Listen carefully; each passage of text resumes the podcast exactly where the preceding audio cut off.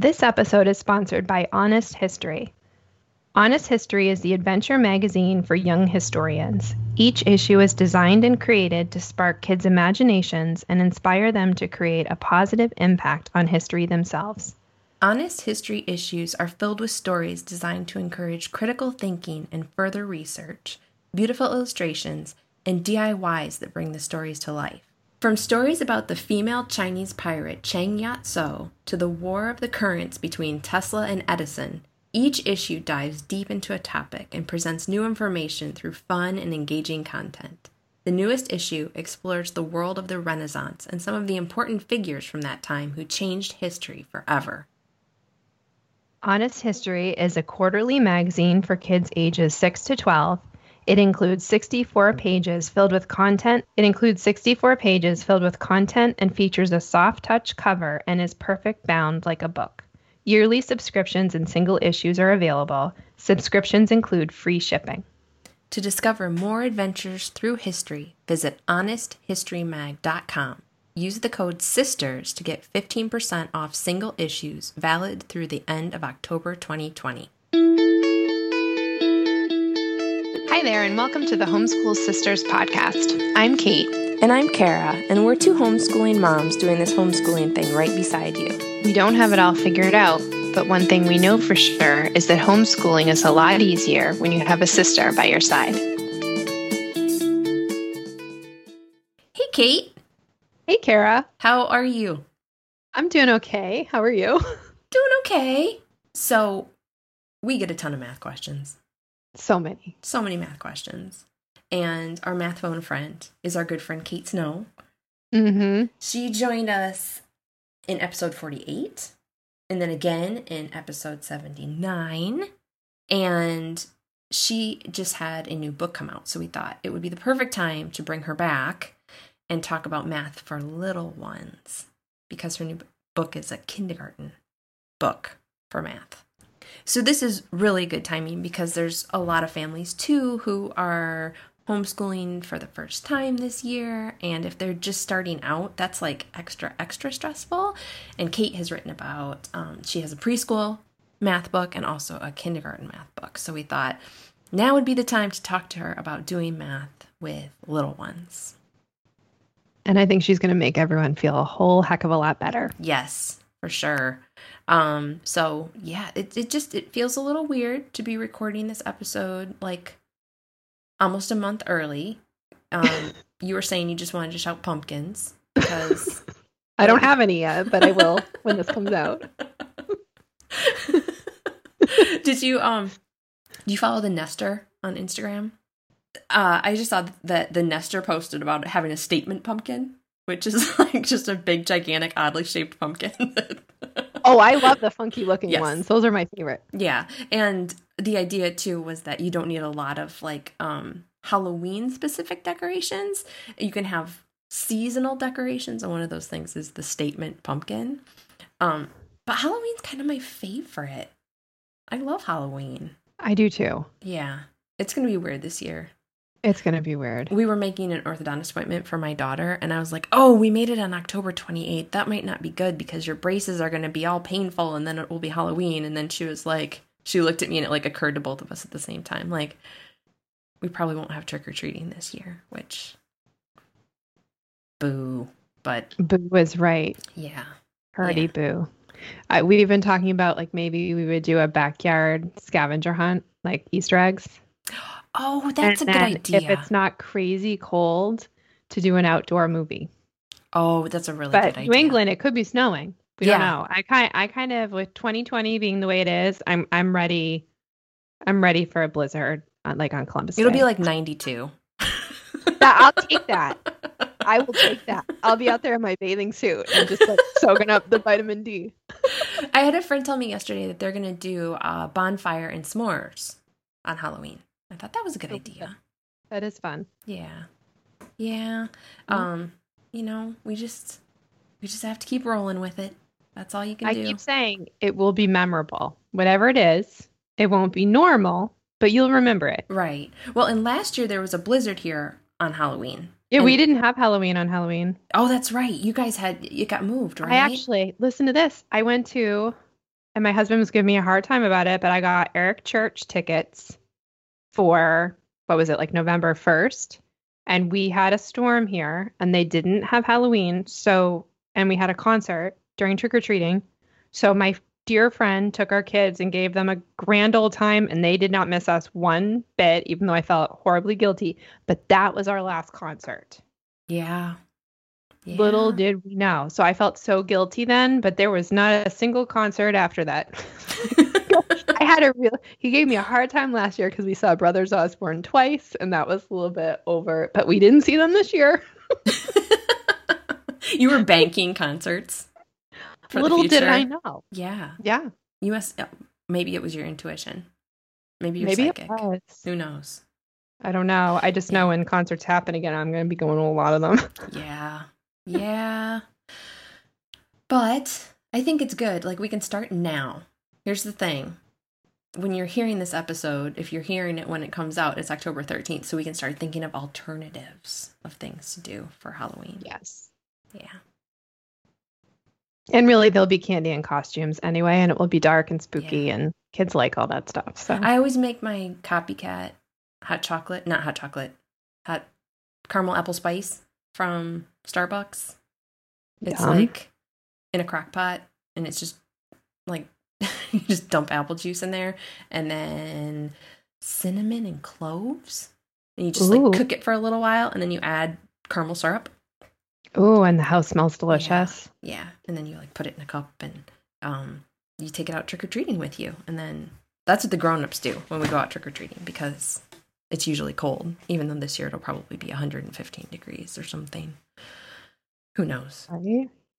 I keep telling my kids in Or their short two. lives we've had Halloween rescheduled twice, which never once happened when I was a kid. No, they didn't reschedule things when we were kids. No, we were out there in snow boots, like slumping along Yeah. through the snowbanks in the dark. Wearing like your winter coat and like your creepy Barbie mask And or we never whatever. had glow sticks. I'm sure they existed, but like we Yeah. were in the dark. No, it was like you you like it or lump it was the 80s way of Halloween. Like if it's a blizzard, then either you go out in the blizzard or you stay home and either way you don't complain. right. I don't want to hear about it. the only thing you were allowed to complain about on Halloween was if you legitimately found a razor blade in your candy. Which was like a myth, but remember, like that was what our parents Gosh, freaked were out about. still so afraid. Like this one has this one's a little bit torn. Give it to me. Did your parents take your candy at any point? Yeah. they? Okay. Yeah. Yeah. My mom took our took our candy one time and traded it out for an educational toy. You know those like little uh those square things where you push the button and it will like show you there's like all the little different buttons and it's the multiplication thing. So it'll be like Oh, two yeah. times two and then you push the, the little thing and you can see a four underneath. That's what I got instead of candy. Instead of like Reese's. Yeah. Yeah. And I think because I was sort of like, you know, a little nerd, I think I was probably into it. And I loved pushing buttons. That was the other thing. Like when I was little, my, people would ask what I wanted to do when I grew up, and I would always tell them I wanted to work at a grocery store because I wanted to push the buttons on the cash register. Oh, so I love that. I was Cash probably- are very fun. super into it. Yeah. We're going to talk about cash registers today. Do you know what I'm talking Segue. And I was just about to ruin it. no, go for it. No, it's okay. It's okay. Just Speaking hold on to that nugget, blades. sisters. I'm gonna take you. I'm gonna take you way off track again. no, it's okay. Did you remember having the police and whoever else come to your school and talk about the little stamps with the clown faces on them that were supposedly laced with LSD? LSD? Yes. That would be Yeah. like sold at ice cream trucks? Yeah. Yeah. The 80s was a scary time. I know. I mean, we worry about never happened. what's going on with our kids right now, but we had this Yeah. guy called Officer Friendly who would come to our school every day. Or not every day. That would have been really scary. that wasn't until high school. In high school, we had officers there every day. Um, Yep. But in grade school, he would come to our, yeah, every year and talk about like all the different horrible things that were going to happen to you. Yeah. um, and, d- okay, so do you remember like hearing growing up that, uh, you know, like on the playground, someone was going to try to sell you drugs? And Yes. I'm like, we- and they were going to have a clown face on them. Like We- I remember I was big into sticker collection at that time and I was always like stickers and stamps, I'd be like, well, this doesn't have a clown face. You're gonna like stick on like the sticker like, and put it on and be like, well, okay, so we're like, happened. Now I want to look it up. Like, was Yeah. that a big thing that like Bozo the clown stickers came out of ice cream trucks? Because I remember being terrified. Like I had a lot Right. of nightmares. I came home that day and I was like, "Holy crap!" Like, Yeah. Or if it's just, like, guys can be another- "Oh, yeah, urban legend. This is just another thing to worry about. Yeah, who knows? I don't know, but my my grade school was like feet from my grandparents' house. Like I would walk from my grandparents' house to the grade school, and then behind our grade school was like a forest. And I was like, so basically a drug dealer and you know they showed you all like the movies and stuff and it's like so this drug dealer is going to come out of the forest and be like hey kid you want to try this whatever and it's like we had lunch ladies out there like there were no shenanigans going down in Do you know what though? I had this teacher. I probably already told this on the show. I had a teacher, and her last name was Hazard. Still stands out in my mind. And she used to make us, she was our sewing teacher. She used to make us go to the bathroom in pairs because she told us that she knew somebody who went to the bathroom by herself and got kidnapped and chopped up in a snowbank. She told us that. And Oh she'd tell us that goodness. repeatedly. And I, I think about that now. I'm like, she would not be allowed to teach children and say things like that. no Like you would be in trouble for that. Like I didn't, and I'm also like pee shy, so I don't need a buddy with me. Pee. Stresses me out. I'll take my chances with the snowbank murderer. Thank you very much. I love how specific that is too, because then it's like you Yeah, you have to feel like she's not making this up. It like, was- it's she had real. Too many inform, like too much information. She listened to too much true crime. That was the problem. Yeah. My sewing teacher was really weird too, though. She would always tell us that one time, like, you know, we everything in classrooms was so. You know, it would be like, take out your scissors. And so you'd like take out your scissors, and everybody would have scissors in front of them. And then she would be like, now don't touch them because if you take them and spin them around, I had somebody do that once, and a girl's finger almost got cut right off. And it's like, Oh. I don't. Nobody, how would that happen? Nobody had that in their head anyway. I mean, we were like 13 and 14 year old girls. And now I kind of want to do it. right. And like we're going to spit I sewing teachers are weird, man. She was really weird. I think She- we were probably the last person to have sewing because I had sewing and typing, and like on Mhm. a typewriter. yes. And I think they were phased out right after that. Yep. I also had an art teacher who was really cool same year that would let us watch Unsolved Mysteries if we if we did our art. and that would freak me out too. I loved that show. Do you know that's back? Yes, and it's good. It's back on. Yes. Yeah, she would let us watch that. Yeah. Yes, I, I, had was amazing. I can still like but when it you kind of goes along with the Hazard Snowbank lady because it was spooky. yeah, typing. I had keyboard with Mrs. Cryer and I can still hear her going A S D F J K L semicolon space. And she was so she was mean. My sewing teacher was mean.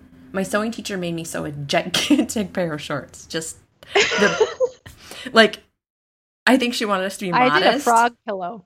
So like the shorts went down like below our kneecaps, like for Oh modesty goodness. reasons. But like why why use shorts then? Why not just do pants? I don't That's understand. the budget. and I remember They were had capris. They were capris, Kara. but they were gigantic. like the leg holes were like they were so big. Maybe I just measured wrong. I remember mine had sailboats on them though. Like I, yeah, I love that. I don't know. So I don't can't think do they teach stuff. I can remember the pill. I made a frog pillow. Yeah. It was like a stuffed animal slash pillow that we all did. Nobody had a choice. Yeah.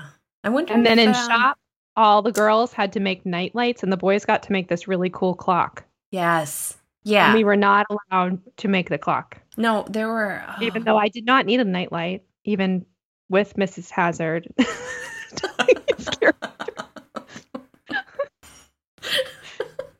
Like, Mrs. thanks for the night light. I'm 12. nightmares. Ni- a nightlight for your nightmares. there you go. All the kids can make night lights this year to take out on Halloween. I don't know. I Oh don't my know what we're gonna do. Okay, how are we gonna get back to math? Oh, I'm my. I took gigantic off. shorts. I probably measured wrong. Now, if I would have had Kate Snow in my life, Real world math right there. it is. It is. You can make your own gigantic shorts if you just do the correct. They're like culottes, but like just not quite.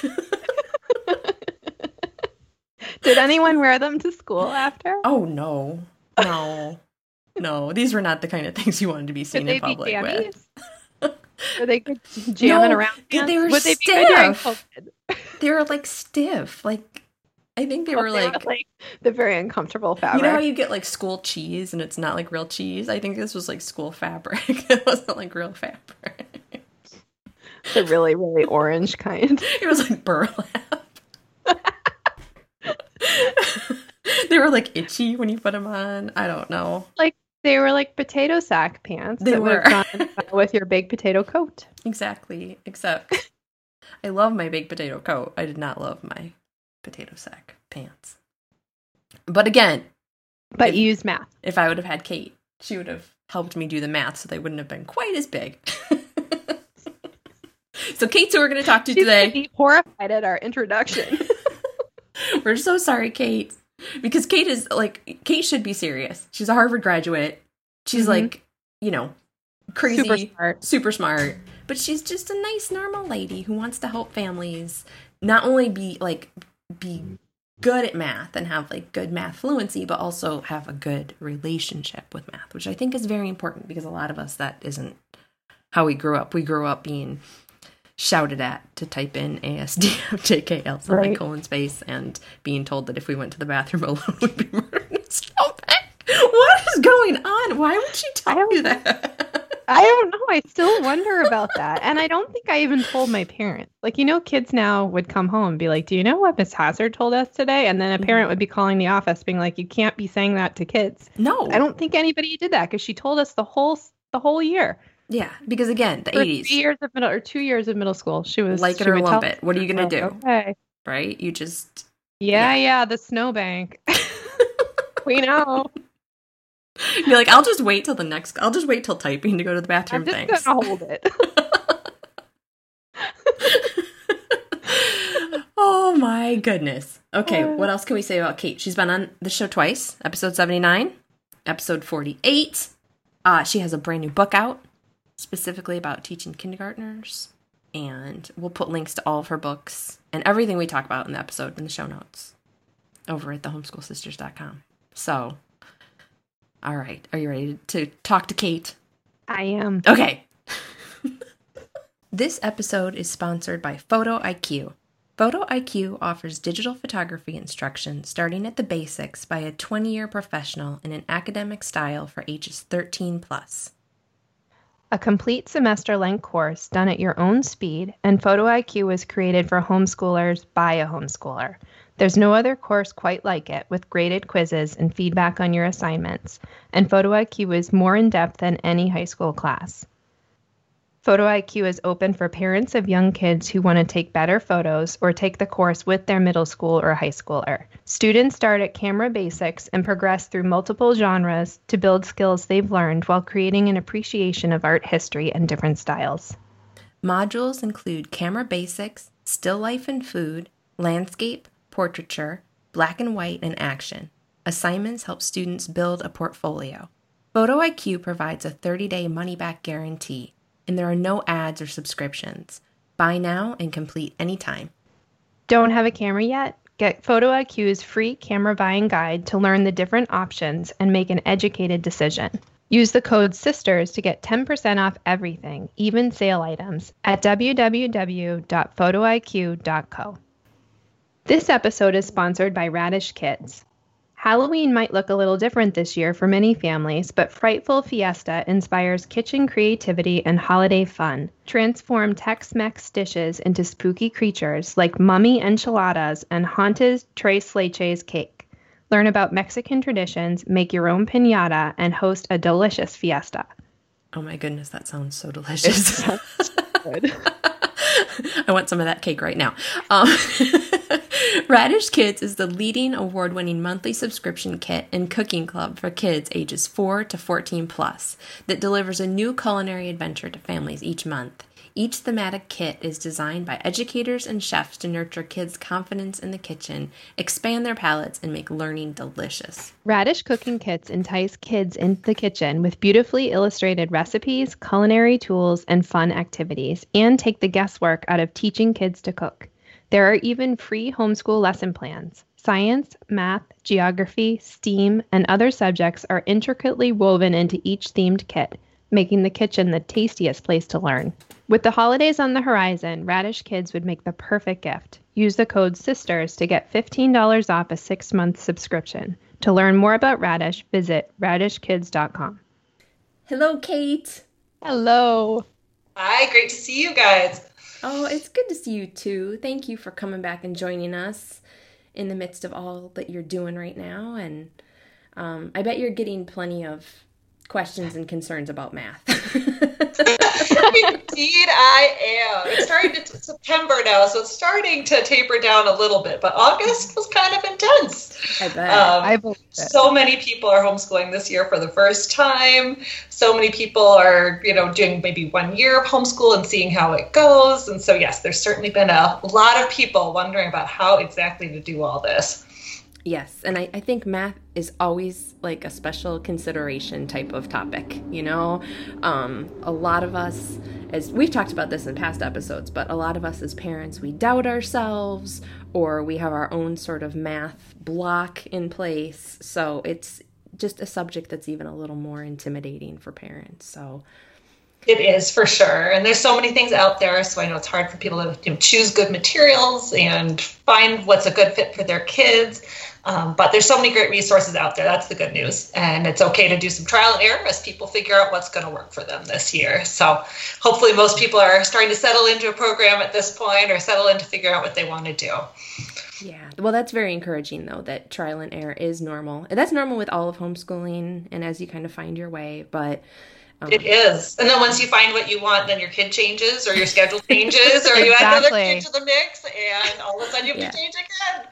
Or something else really cool comes along and you're like, oh, they didn't have that when, like your Math Facts That Stick series. I'm like, that wasn't around when I had little teeny tiny I people. I wish it would have been, but but it's there now. So It is. yeah, yeah. So good new products keep coming out. Yeah, it's just it's uh it's hard to stay on top of, but um we were talking about right before like right before we started recording officially, we were saying that um you know, as parents we're all a little extra stressed right now. So um that Just we a have to smidge. Tad bit. we have to be good to ourselves too because sometimes my kids will be like, "Hey mom, 7 times 8 is 56." And I'll be like, "Ah, um uh wait, hold on. I was just adding a teaspoon of cinnamon and a quarter teaspoon of nutmeg to this thing. Wait, yes, that's right." Like it's So we even have to be patient with ourselves because what normally might be quicker to recall might take a minute. might not be our very top priority at this moment. So Right. that's- yes, Yes. lots of grace for ourselves, our kids, and everyone right now. Yes, yeah, for sure. Um, okay, well, you have joined us in two, uh, two for two episodes in the past, and we'll make sure we link to those in the show notes over at thehomeschoolsisters.com. But for those who haven't heard those episodes yet, can you just tell us a little bit about yourself and uh, your family and what you do? Sure. So my name's Kate Snow. I live in Grand Rapids, Michigan. Uh, my kids are now in fifth grade and eighth grade. Um, and I, what I love to do is help parents teach math with confidence, to take some of that stress out of teaching math, and to help people do it in a way that's fun, that their kids enjoy, that helps their kids build a really solid, solid foundation, while also building a positive attitude towards math. Um, it's you know those two things can both happen at the same time is my philosophy and so i love to show parents how to do that so my website is kateshomeschoolmath.com and i'm the author of the math facts that stick series that you mentioned kara um, the math with confidence the, my new full curriculum that i'm just starting to roll out um, and preschool math at home my very short little book for parents of preschoolers So, could you tell us a little bit about your newest book, Kindergarten Math with Confidence? I'd love to. So, uh, Kindergarten Math with Confidence is the first book in a series, and this is different from my other books because it's a like full, comprehensive full year math program for parents to use with their kids at home. Um, and my goal with it is really to make a book that's just really parent friendly, really accessible. I try to write in like a really friendly tone, um, so it's not intimidating at all, and it's all scripted and open and go, um, so parents can just sit down and you know flip open the lesson and get right to it. Um, there's an instructor guide and a workbook, and oh, the illustrator for the workbook has just done such a great job. The book is just super cute. Um, I just love like paging through it and seeing how beautiful it is. Um, and but the workbook is kind of actually the smallest part of the program. You know, we often think about math being so paper heavy, but especially with younger kids, like doing stuff on paper is like the least of our concerns. Um, so the workbook is adorable, but really the core of the program is in the instructor guide. Um, and it's just full of sort of hands on, real life activities to do around the house that help kids understand math, um, all, the things they need to know in kindergarten. So there's things like, you know, finding shapes in your tiles or sorting spoons, um, looking around the house for different quantities, different numbers. Uh, so lots of activities like that to make math very kind of hands on integrated into real life for kids. I love that. Yeah. Oh, and we're, you said so much that we're going to dive into more.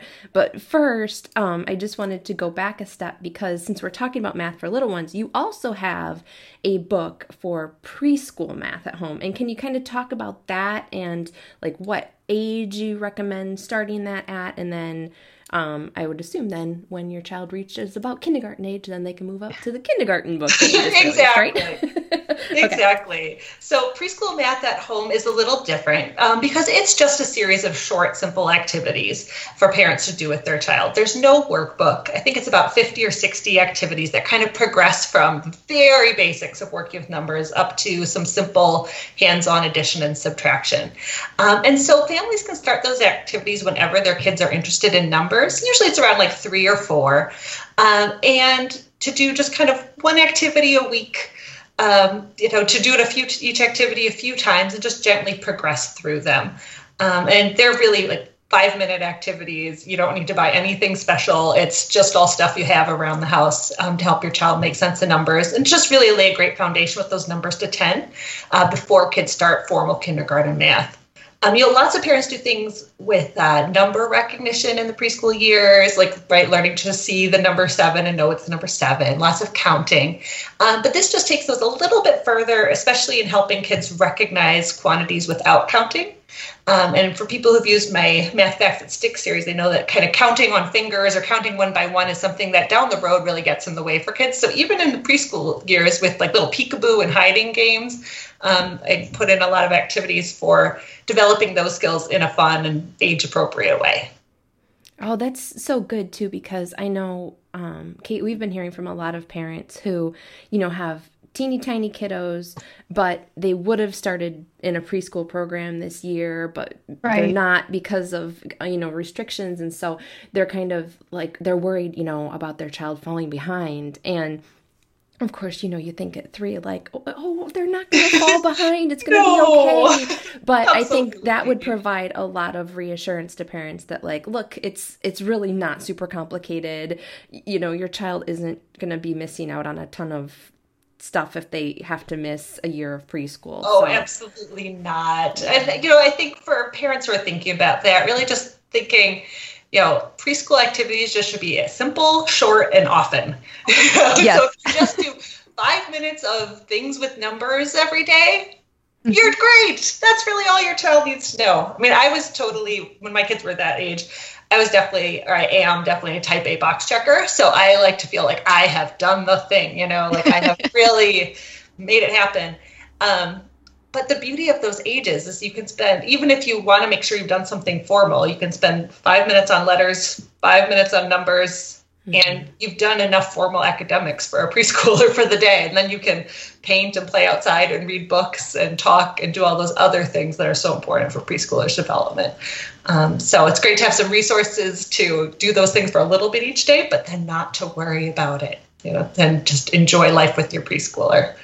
I think all the sisters with littles just breathed a big sigh of relief. but I think we all know as parents of older kids too, right? It's, at this point, it's easier to look back and be like, "Oh, that really was enough. That was perfectly fine." And those were such precious years. I mean, yes. some days long and tiring or tedious, but um, but so precious. And I'm so glad that we did all of those things. You know, that we didn't sit and I didn't try to sit my four year olds in front of workbooks all day long, but that we right. uh, used those skills in so many other ways as we just went about our days together. Yeah, the workbooks like said, can be so hard at that age too. Oh. Just like mm-hmm. a, a, major power struggle. Oh, so little much. one.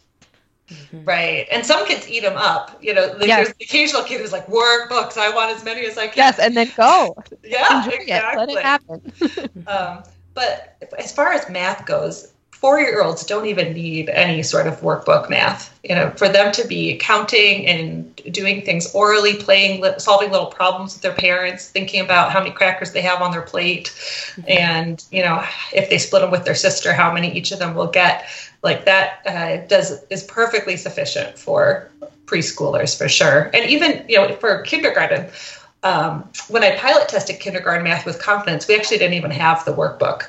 Uh, the families just did the activities in the book and practiced writing numbers, and that still gave them a full year of math. They're fully prepared to move into first grade math. So don't don't feel like you have to have workbooks, people. if your kid's fighting you on it, it's okay. Oh, perfect. and yeah. you aren't alone. yes. Um, we actually got a comment on the sister's Instagram that I wanted to read, and it just it ties perfectly to this. Um, it says, "I wanted to share our experience. I started playing a math game with my kids when they were tiny, three and four. I would hold up fingers and ask them to count them. After they got good at that, I started having them add the fingers on each of my hands together." It was game schooling in its most basic form. And of course, if you need any more information on game schooling, Cait Curley is your gal. Um, Absolutely. it became a tradition to do math questions during our bedtime cuddle time. We started doing mental math and story problems in addition to the dinner games. My kids begged me to come cuddle with them at bedtime and do math. Now in first grade, we are reaping the benefits of making math about cuddles and not about stress and pressure. Oh, what a lovely story. That just warms my heart. Yes. And that and it just goes along so much with what you just said, making math just a part of daily life. That was from Jenna Lynn Leach, um, by the way.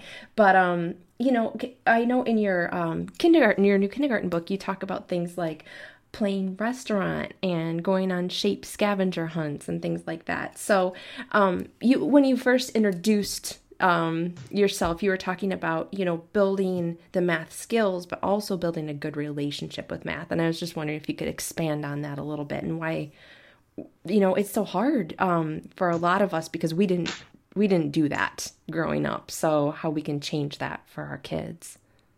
Right. No, it is. It's hard to shift our own paradigms, isn't it? Like our paradigms about schooling, about what makes for um, like rigorous enough education. Um, and what what even counts as school, right? Game schooling is a great example of that. So many of us wouldn't before we started teaching our own kids probably think of playing monopoly as a wonderful educational opportunity and so it is a bit of a paradigm shift um, but i think it is that so much of it is getting out of the mindset that it's not real school unless you're sitting at a desk doing a workbook right? That all of these other experiences that kids have are just as rich, if not more so. right. Um, and so when it comes to cultivating that um, as a parent, I think so much of uh, what sort of attitude your child has about math is about what you bring into it. Like I love that story you shared because it's all about the warmth, right? If that parent's building on her relationship with her children, uh, and she's also you can you can hear in her story about how she's so attuned to where they're at and what they know. Her kids feel awesome about solving those problems because she is just gradually increasing that difficulty. Right? They're not going to be begging for problems that make them feel lousy about themselves or right. their math skills, right? They, but kids love to show what they know and uh, to you know to kind of show off like i can i know three plus four so i can figure out 30 plus 40 you know like that is like the best feeling ever for a first grader um, where they're kind of building on what they already know and using it to solve harder and harder problems Um, so I think so much for as parents think about building that positive relationship to think about where's my kid at? How can I stretch him just a little bit in a way that's encouraging? Um, kind of find that Goldilocks challenge level, I call it. You know, it's not too hard, not too easy. it's just right. Like Perfect. your brain's engaged, you're finding it interesting, um, but it's not frustrating. And that's the beauty of one-on-one math is that you can adjust where you know what you're asking your child to do based on where they're at, and that's a lovely thing. Uh, but then also having you know taking what kids already love and bringing it into our math time is another thing that makes such a difference. Um, so, for example, my son, when he was four, he was one of those uh, obsessive kids about space. You know, like it was all about space at our house when he was four. I knew so much about like the planets and their atmospheres and orbits. I, mean, I knew more like about that. Uh, Ten years ago was definitely the peak of my space knowledge because I was reading so many picture books to him. Um, but he learned so much math just through all the random numbers in those space books. Like he didn't really know what a million was, but he just loved hearing those big numbers about how far away, you know, Jupiter was from the sun or how far the moon was from us or how many tons it was. Uh, and so when we, I think it's wonderful when we can pick up on those things our kids already love. It just brings some math to it. Um, yeah, food's another example, of course. Kids love snacks, they love food. And so when we just use food with a four year old to say, hey, I've got, you know, six chocolate chip cookies, how should we share them? Um, we're bringing kind of where our children are at, what they're already loving and interested in to their math work. And that makes it so much less intimidating and relatable for them, too. I remember, I forget how old my daughter was, but she was having a hard time with whatever math we were doing at the time and it was right before christmas and all the catalogs were coming in. So we spent a full month just doing american girl math. Like if you had oh, this amount of money what could you get? What would you get? And she would just like she was in it. Mm-hmm. you know figure it all out and it was all what she would have been doing in the textbook but it just wasn't working for her right then Right, because they're so, uh, you know, kids are so concrete, right? Yeah. They uh, need like a context that's meaningful to them. Um, and so sometimes use the problems of the textbook just don't really connect with their lives. Um, so I love what you did there with making about something she really, really cared about. Suddenly, it uh, wasn't a battle. yeah, exactly. And so even sometimes, you know, if you really, if, if, you're not feeling as creative as you were during that December, which you know, props to you. I don't know if it was creative. I think it was just timing, serendipitous that it was there, and I was like, hey. oh, but even just making word problems, like changing the names and word problems, it's amazing what that could be. If you just change the name or change it to you, you have six dollars and you're at the store, you want to buy something that's four dollars. How much will you have left? or change it to siblings or friends' names, or especially like comparisons. My kids always or all the vegetables, changing out like the cantaloupe for the right. Thirty watermelons. I can remember my son being like, "Who would need thirty watermelons?" Like, no. I won't do this math problem because that's ridiculous. I have one kid that always got hung up on that too, and I'd be like, "Let's just okay, yes." Yeah. it doesn't make sense. Decks of Pokemon cards. How about that? Right. there we go. That's a dream come true. Yeah. Yeah.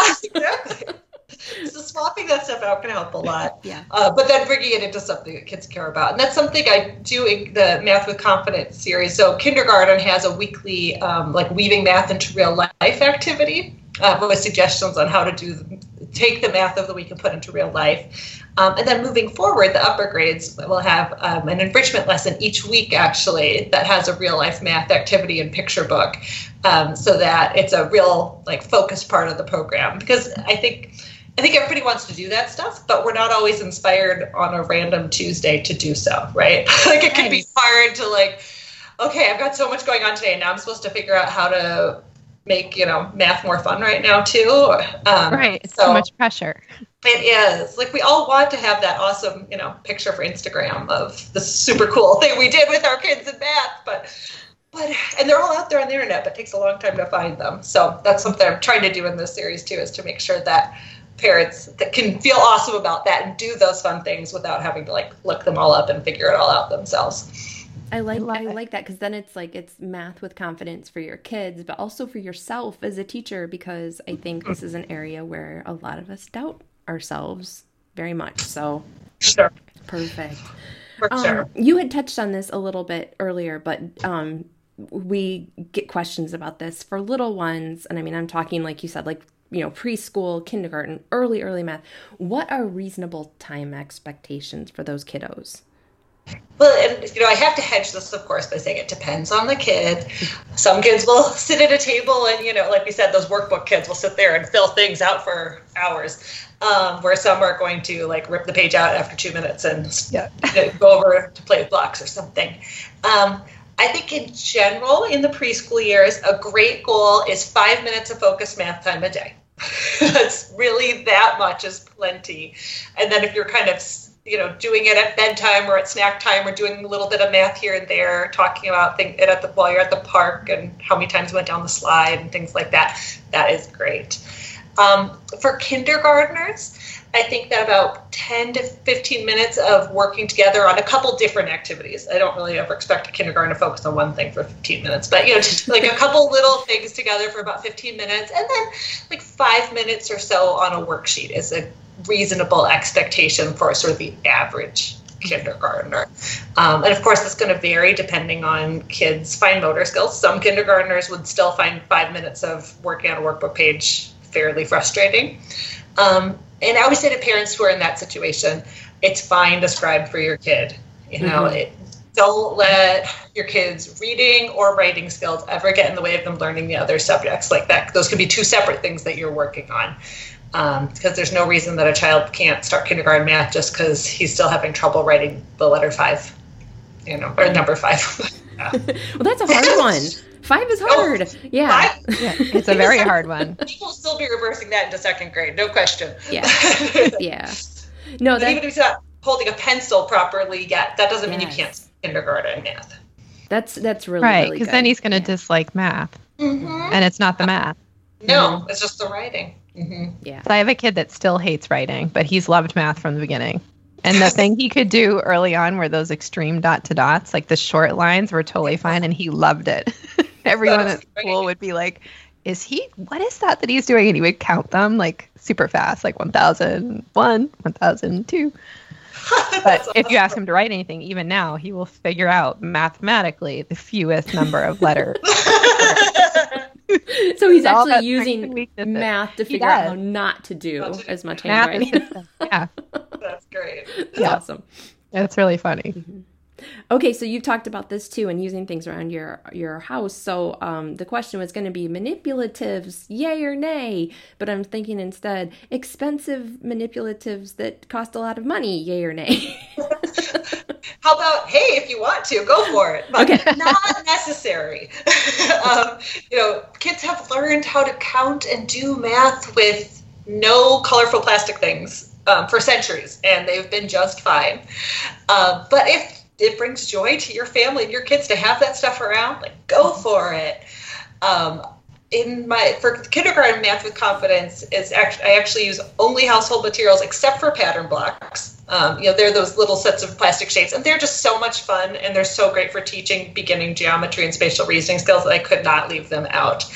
Um, and so, if you're going to buy one manipulative, I think that's really a great one. It does things that other that stuff around your house can't do exactly. And you can do use those for years. Oh, years. I know to make patterns, to create designs. You can use them for fractions down the road, for area and tiling. They're just super fun. Uh, my kids would play with those for hours, totally separate from math. Yes. time. Um, so I think those that's one you know set of colorful plastic things that I think is worth your ten dollars. and, and other things are wonderful. You know, I think doing puzzles great. Having a play money set in a cash register for pretend store, or using like real coins and having a set around for kids to play with and then to use in your math lessons is a great thing.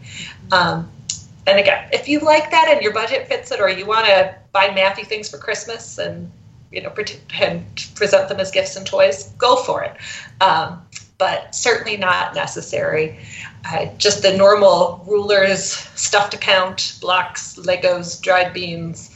Um, all Goldfish of that is crackers. Goldfish crackers, pom poms, beads, acorns. Mm-hmm.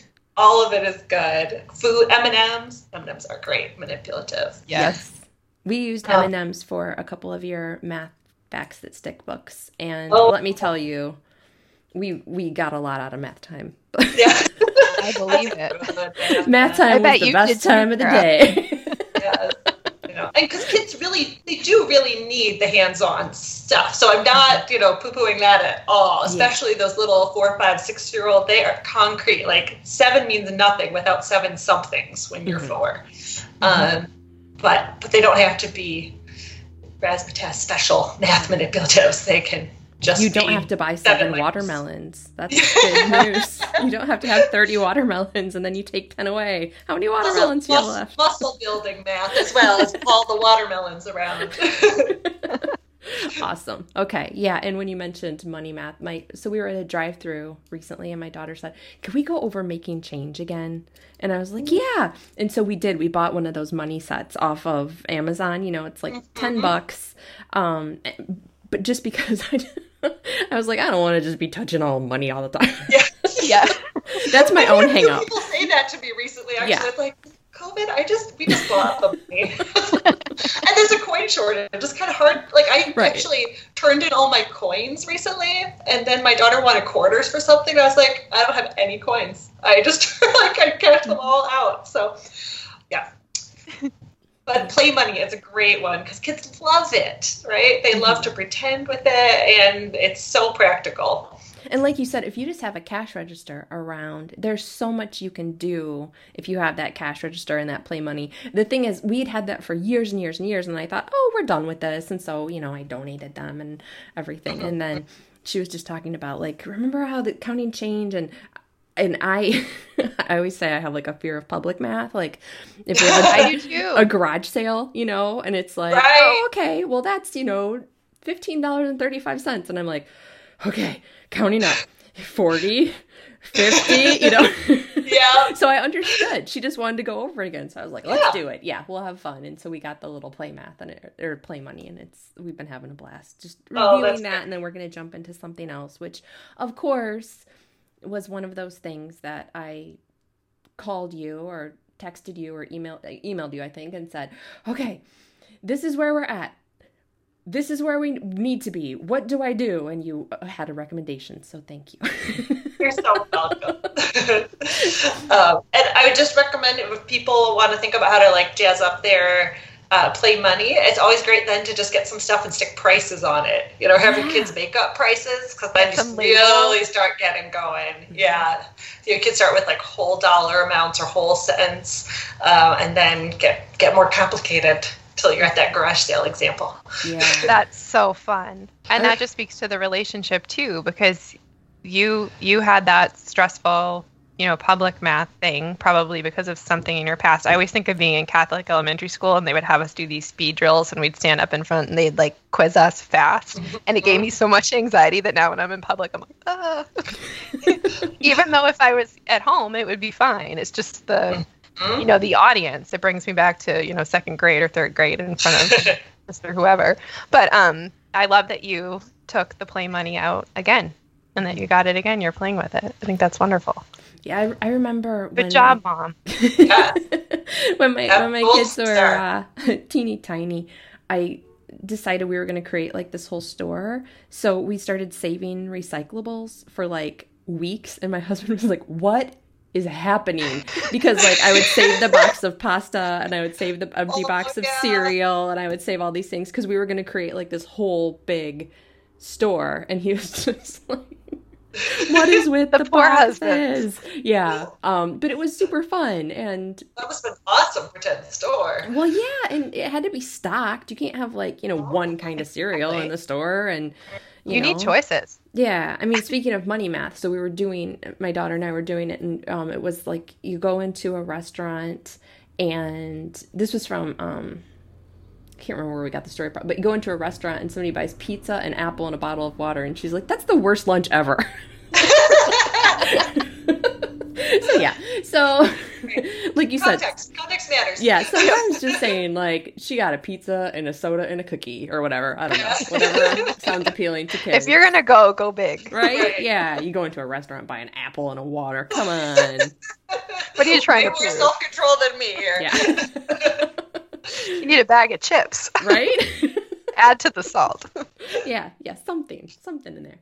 Um, so in your book too, you mentioned using picture books for math, and that Cait and I like that's near and dear to our heart. So um, We'll just nerd right out over that. I know. I was thinking maybe if we each had um, a book or two we could share, and Kate Snow, of course, we can start with you. But what what do you? Are there a couple that just really stick out to you that you love? Oh, it is so hard to choose. Um, there are so many wonderful math books out there. Uh, so kindergarten math has a kindergarten math confidence has a book for every week, so that families you know have an option every week that relates to the math that they're learning. And it was so much fun putting that book list together. Now I'm working. First grade is written, and I'm working on the second grade one right now, and it's so fun, like see bringing the books up um, a couple levels. Um, one of my one of my absolute favorites for real little kids is the book Lyle Walks the Dog. Do you guys know Lyle the Crocodile? Yes. The, from um, Bernard Waber. Oh, he's like this. He's like a sweet crocodile who lives in New York City, and it's just completely ridiculous. And he's very sweet and lives with a family. But in Lyle walks the dogs. He walks one dog, then two dogs, then three dogs, all the way up to ten dogs. Um, and they're very. It's a very like sweet book but the numbers are also printed on the page. And so you can count the dog, say the number out loud, find the number printed on the page. So there's some really good math content there. So that's one of my favorites for the kindergarten age. Mm.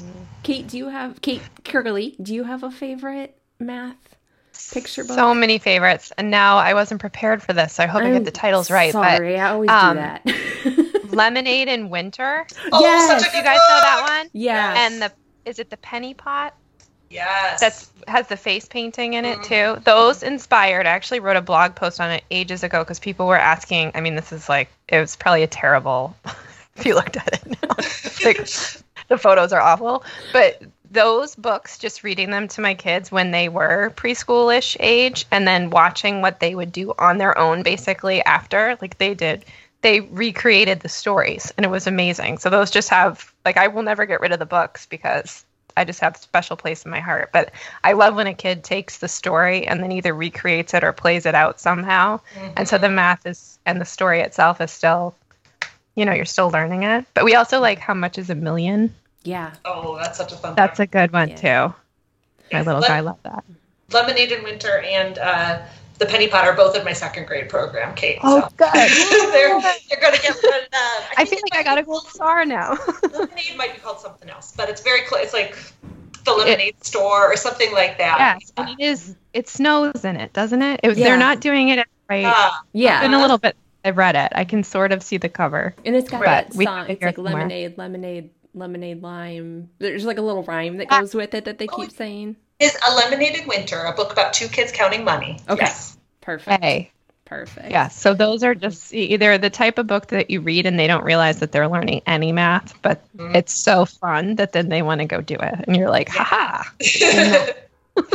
yeah. We had uh, the book 365 Penguins became like a part of our world so much that still sometimes when something um, is like going wrong and things are going off the rails, we'll be like, Ted, get the hammer and the saw and um, I don't know this. It, it, it goes. Oh, uh, it goes. Desperate times call for desperate measures. Ted, get the hammer and the saw. And it's basically about um, this. I already love it. That starts receiving a penguin every day for 365 days, and they don't know where they're coming from or why. And it's a big book, and it's just in black and white and orange. And it's just super fun. So it's just funny because like how those things work into your life where, you know, we'll still It's an Anderson classic. Yeah. Well it's like after we read the um Trevor Noah book and like when things get hard, now we'll look at each other and we'll go, Pray, Trevor. And they I love when you have all those lines. Yeah. Did you ever read Finn Throws a Fit? Now I'm trying to think. I don't think there's any math in this one, but it, it, it always says thunder in the nursery whenever anyone in here is having a hard time. So it's thunder in the nursery. Yeah. Yeah. oh boy. Yeah. But I mean, when a book yep. can like work its way into your family, like, I mean, language, you know that it's your kids are learning from it and it's sticking i think so mm-hmm. yeah absolutely. And it's about the cultivating that positive relationship between you and your child between your child and numbers between your child and language. I mean these are all the good things that yeah. we want to be encouraging in our families. So totally, yeah. Okay, yes. so you just mentioned that you the first grade one is written, the second grade one you're working on. So, do you have a time? I know that I mean you work with a publisher, so are you allowed to share like when stuff is coming? I am. Yes. Okay. So we are we first grade will be coming out sometime late winter or spring of 2021. So I think May 2021, this coming May, is our official deadline. Maybe a little earlier before, depending on how things go, but certainly by May it'll be available. Um, and then I'll be continuing to release a new book each year around that time um, through at least fourth grade. Wow. So, yeah, so it's really exciting. I am uh, having so much fun writing this series. I have a fabulous group of pilot testers who are trying it out as I write, and it's so fun to work with them and learn from them and, you know, really hear how this it's you know, when you write a lesson, it feels so like, well, maybe this would work. You know? like right. I trust myself mostly, but you know, 100 pages into a book, sometimes I start to wonder if this is all making any sense at all. It's gonna be a lonely process to write a book. So um, I have about 200 people, 200 families working along with me in the sec- second grade and trying out lessons, letting me know what works and what flops so I can fix it. Um, and it's just been a joy. So I'm How fun. thrilled to be able to continue this series. Through, and so, yeah, we'll go through at least fourth grade and then we'll see how things are going. So. Okay. Oh, wow. All right. Um, and then we wanted to ask too, because you have the Math Facts That Stick series. Do you recommend parents combining those, doing like how, what what what would you say to a parent who um you know because both i'm we, we're big fans of the math facts that stick series so like how i mean for now i guess you know they can go from kindergarten to math facts that stick but pretty soon you're going to have other books out there that um for those grades. Oh right. Yes yes no this is i've got, been getting a lot of questions about this so thank you for asking that. Um so my goal with math with confidence is to make it a comprehensive all-in-one streamlined curriculum for people so that they don't need to supplement because i know how time consuming and stressful that can be to try to be pulling all these things together um, and so for families that use math with confidence they won't need the math facts that stick series uh, because they'll see some of those games and uh, concepts certainly in the series but they won't need it unless they want to use it for a summer review um, it would be a oh. great option for summer review and consolidation um, and then I will also be recommending it as we move forward for families that are jumping into math with confidence. Um, so, for example, I have a couple families that started the second grade pilot group where their kids didn't quite know have enough mastery of first grade math facts, and so some of them have done a few weeks of the addition facts that stick, so then they can like slide in there. Um, so it'll be kind of either for like as a transition um, or for between grades when kids just need a little extra practice. Um, and then it's because I do want, you know, I just don't want people to have to be juggling a bunch of books. I feel like if you buy a math curriculum, you should just have what you need to get through the year. Perfect. Okay, that good. That's good. That solves that quandary. okay. Um, and before we go, we're gonna ask about joy. Um, but is there anything else you want to tell folks about math with little ones that we didn't touch on? Just a parting shot. No, that's not what I wanted to say. Oh my goodness. a parting a parting thought? A parting gift. Uh, we're gonna go with parting thought because otherwise it sounds like yeah parting gift. Yes, parting gift. uh, I think the main thing I hope people take away from this is just that math with little ones doesn't need to be complicated. You don't need to stress, and you are not, there's you can't even be behind at this stage. It just like doesn't even exist. You know, enjoy math with your child. Spend five minutes a day doing some things with numbers, um, and your child will be in fine shape to start kindergarten or to get into first grade or to get into a more formal curriculum. Um, that if you can you know, look for some math picture books when you're at the library, play some games involving numbers, and talk about numbers through your day. You're going to be in great shape. Oh, I love that. I, um, can we get T-shirts that say "You can't be behind"? That doesn't even exist. I know.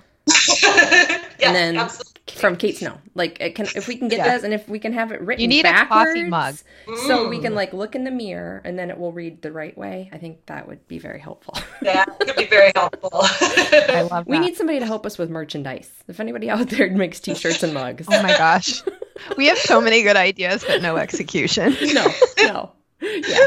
All All right. Well, anyway, um, if any, yeah, if anybody, if anybody can help us with that, we we need help in lots of ways. 2020. Um. Okay. So, uh, before we go, uh, Kate Snow, is there something that's bringing you joy right now? I have a very frivolous thing that is bringing me joy right now. I am normally uh, like I love to read. I'm a big reader, and normally I do love to kind of tackle like hard books and classics, and uh, I love to like really dig into books. Uh, but these days, I have a stack of romance novels next to my bed, and I am enjoying them so thoroughly. I love reading books right now that have um, like or everything just gets tied up perfectly at yes. the end. It's yeah. a happy ending. Uh, and so romance novels are bringing me great joy right now. Oh, Somebody needs to that. write an article on this because I was talking to a friend, same thing, that usually we're I'm not saying you're not well read. I don't mean it that way, but like usually I read, I'm proud of what I'm reading. Like yeah. I'm, you know, it's on bestseller lists and yeah. they get awards and stuff. Mm-hmm. Right now I'm reading all murder. I just got a Stephen King. It's nice. like Kate in seventh grade. But I think it's something, this is what your brain needs right now. It's like yeah. you need something that will suck you in. And then at the end, it's it's solved and you can put it down. Do you remember um, the Jennifer Weiner book, Good in Bed? Did yes. either of you read that? Okay. So I remember I was reading it at the dentist office, and the dentist was like, What are you reading? and I was like, "Oh, it's called Good in Bed," and he was like, "Wow!" And I so yeah, it's like sometimes you're reading things that you want to tell people so about your dentist, and sometimes you want yeah. you're reading things that you don't want to tell your dentist about, you know. And I think we need both. I really do. Yes. Yeah. Yeah, it's like a you know your diet. You have some really good stuff and then some mm-hmm. junk, and you need it. And you need a little junk in 2020. Maybe that's how it works. That's why you have both my diet and, and my reading. There's been a lot more chips over here this year. The chipping, we could do a yeah. bar graph and it's just been going. Yeah. There's some math, relatable math. How many chips has mom been eating? okay, I still remember when you shared that picture where you ordered chips and they substituted them and they gave you that teeny tiny bag of chips. That was so that was one of the most unfair events of 2020. I wanted a bag, a family size bag of Cape Cod potato chips, and Walmart gave me a little thing of Lay's that had like four chips in it, like that you would, like you would put in a school lunch or something. I almost, I almost cried. I was, and then I was like, things are irrational right now that I am this upset but I like that you understood why I was so upset about it. Because no, I was like, living for that delivery. I was like, it's coming. Ever. it was like a crime. It was just it was it was awful. It was so awful. they just this week substituted and actually it smells lovely, but I needed just like a bottle of the spray bleach. Like we don't usually have a lot of it, but I just wanted to have one. We're out just in case. And it was something called like plant topi. Like it smells like parsley. It smells lovely. And I was like, this is not even a little bit bleach.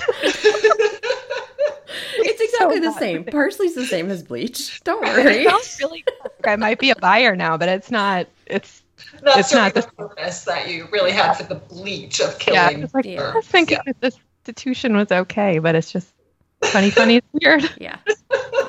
Okay, so know uh, the chip substitution did not bring you joy. Is there something else that's bringing you joy right now? Do you know? I forgot that we were asking this question. So I am trying the whole time Kate's been talking. I've been trying to think of something a little bit more appropriate, but I'm just going to go with what happened this morning that brought me joy, which is that I took my kids around to do like last, not that it's last minute, but it's warm out here, warmish. So I put them in outfits that will work for Christmas cards, and it's like brilliantly sunny, and the leaves are oh. changing. So I bribed and they held it together really, really well. And the backstory to this is that a few years ago we were on vacation and they told me that them they and Linda, our doll that they hang out with all the time, were going to start a band. And I said, Really? What's your band's name? And they, without missing a beat, said the Triple Butt Cheeks. which was just so random and it actually sounds like a band. So it's become a family joke. And today I let them make an album cover for it at their last photo. Not with there's no bums, but it looks like a band cover. And so, Linda's in it. Oh, I was gonna say, so Linda is included. Oh yeah, Linda. Okay. Linda has had a fierce comeback in 2020. I feel like we got another year of childhood if we're looking at like silver linings of this strange year. Is that Linda's living her best life? Her best Linda life. Did you share the Yep. picture of her like in her spa setup situation? Like we all want to be Linda. to see if she's here because I'm reporting from the room. Yeah, she had a spa. Yeah. Her sleep Wow. mask doubles as when we're out in. pu- We're so weird. when we're out in public, she has her sleep mask over her mouth, so it looks like. Oh. Oh, Her- hilarious. And we Oh, get Linda. second, like people do like the double take. I'm like, we are like that homeschool family. this is who we are. But the doll is protected. Yeah, she is. She doesn't want. yeah. Yeah. I won't say anything. Top Kate. Okay. Kara, Okay. what's bringing you joy? Well, so like what Kate said, it's like um when you know, y- you need something that's just light and kind of fluffy and happy and like you know everything's going to be okay and you know like a main character isn't going to get killed off or whatever. Like just really no worries reading.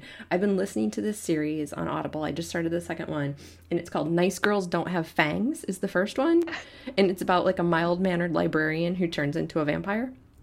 And Excellent. so I was talking with my counselor about something, and she was like, "Are you? Do you ever get worried about how much like true crime you've been reading?" And I'm like, "Yeah, like I don't want to be worried about it, but like, yeah, you're probably right. I'm probably like going a little heavy with the true crime right now because, like you said, it's like murder. Like, just give me a murder book. Yeah. Like, give me something that will capture my attention and distract me from whatever is going on. So like I listen to Dateline or like what what have you. Um instead so I switched to vampires. I think that works. yeah. But it's really funny. I was giving all my books. I had the. Was this happening last season? The driveway book trafficking. yes. Yeah. Okay, so I was giving all my books, like, because I read fast, I'd have a stack, and I'd tell my friends if you want to come by, because I'm on kind of like a thoroughfare, you can come by for my book trafficking, take or leave, whatever. And so my friend Beth was giving them to her mom, who lives down the street from me. I don't know her mom that well. And after a while, I was like, I feel really, your mom must think I'm so strange. it's so dark. And then she was like, no, she loves them. She says she's loved every single book you've given her. But I feel like it's a thing. Someone needs to write an article about it. Yeah. About Uh, fluffy reading during the like, pandemic. relaxed reading. Yeah. I don't even know because it, it you're right. It isn't necessarily always just like happy stuff, but it's like stuff that will just it's like good distraction. Well, there were some books I read that were too happy, and it actually made me mad. I was like, "This would never happen," especially this year. Like, I'm not reading this. Yeah. This is not the year for like Too peppy. yes, yeah. Uh, Oh, well, Kate, thank you so much for being with us again and helping us just handle the uh, anxiety that comes with math for so many families. We really, really appreciate it. we Um, love having you on, and I yes. think so. People are going to be relieved. yeah. Well, Which is always thank you thing. so much for having me. It's always so much fun to hang out with you guys for a bit, and uh, so glad to be be of help and hoping to calm some anxieties about math. Yes. And we will put it in the show notes too where people can find you. But real quick, do you just want to let everybody know where they can find you? Yes, it's kateshomeschoolmath.com. Okay, perfect. And we'll have that in the show notes over at thehomeschoolsisters.com and we'll list all of your books over there and everything else that we talked about today. All right, you guys have a great rest of your day. You Thank too. you. You too. Bye. Bye. Bye.